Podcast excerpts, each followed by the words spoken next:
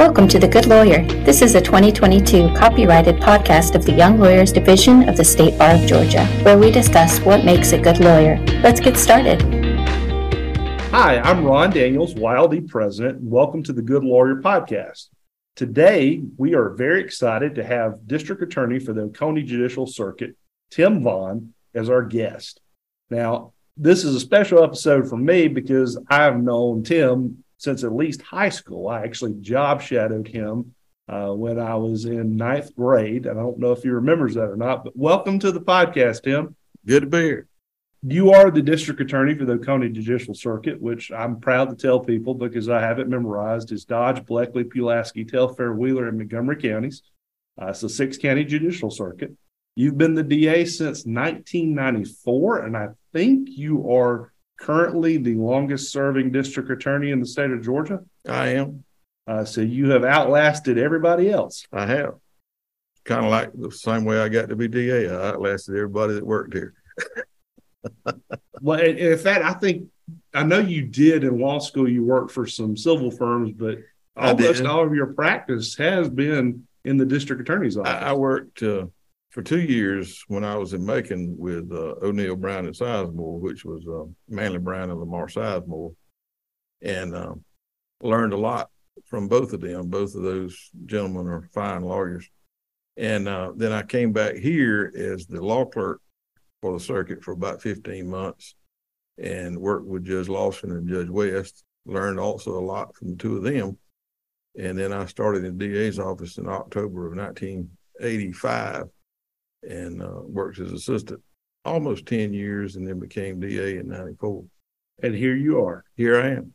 So I'm going to hit you with the loaded question. Tim, what makes a good lawyer?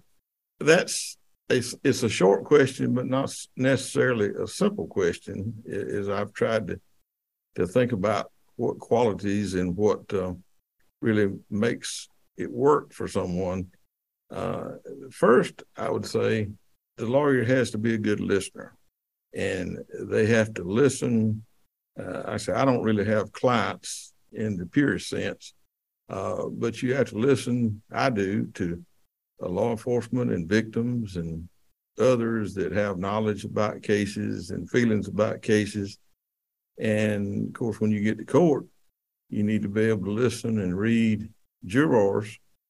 And then when you're dealing with judges, you need to be able to read and understand that judge and what that judge expects of you and and what they want in a certain situation to satisfy them on whatever the issue at hand is. So you got to be a good listener and and like I said, by that a, a reader of people and, and kind of um, in old terms maybe read the tea leaves, kind of see, you know, what's going on and uh, read the room and get, get a feel for uh, kind of what's going on. And you know, I travel around the six counties, and even though there's probably you know around a hundred mile distance over the whole length of the circuit, each county is different in some respects, and and people think differently about some issues in different counties, and you have to be attuned to those situations and, and what is important to them and uh, what they like to see is a fellow once told me in my line of work, you cannot give people more law enforcement than they will accept. So you have to be, you know, be able to again understand if the kind of case that you're prosecuting, whether it's really important uh, to the people of that particular uh, geography or venue, uh, and you know, and kind of proceed ever how you determine that to be. As you've gone through your career, have there been mentors or not even mentors, just people you've seen or encountered, lawyers or judges that you would just something happened, they did something, they said something that you just thought, you know, that's a really good lawyer? I, I have. Uh, one that comes to mind, and, and, you probably you may have known him, or he he may have been deceased before you really came around um, was Billy Walker from McRae. And uh, Billy was a cigar chewing, liquor drinking, old timey lawyer, but he emulated what I have just said. He could he he knew he knew his people, and he knew if you had him in Telfair County, his home representing someone, you had your work cut out for you because he knew how to read the people and he knew who was kin to who and and and, and all the alliances that had been created uh, through the years. But Billy was a good lawyer and a good man.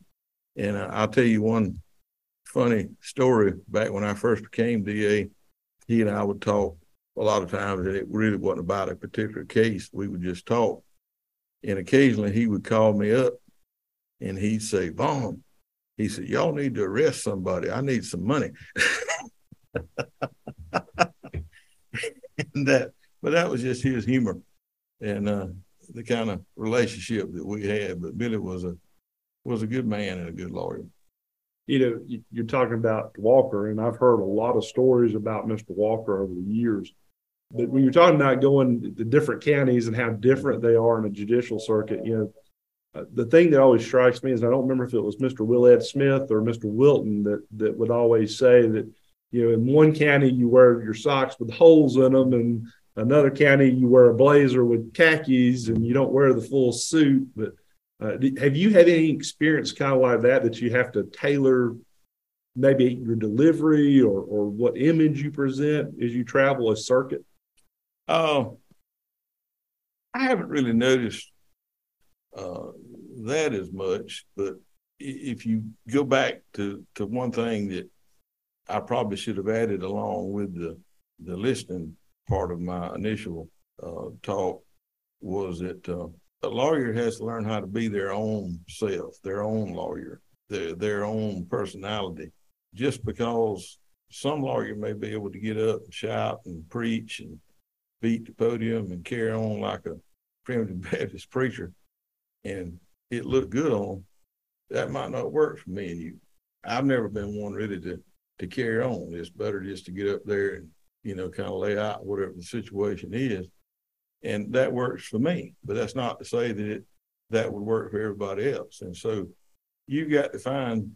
I don't know if you call it a niche, but younger lawyers going to have to figure out what works for them and what doesn't make them look like a fool. But it's it's funny you say that because you've been in the position of, of, being the DA for since 1994. You've had a lot of young lawyers come through that I'm assuming you had some hand in mentoring, but I hopefully have.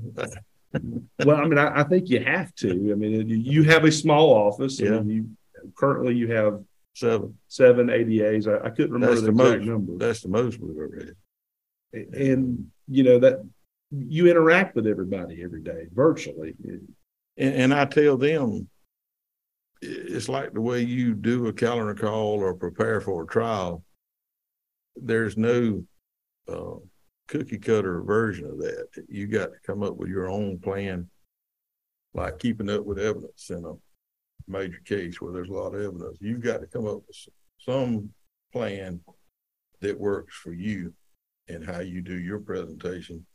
And you can talk to others and get ideas and you can watch other people, but you've got to, and some of it is going to be trial by error and uh, see what works for you and how you, um, you know, make your presentation. And, and again, what looks smooth and natural to you may not be that to somebody else, and what is somebody else wouldn't be to you.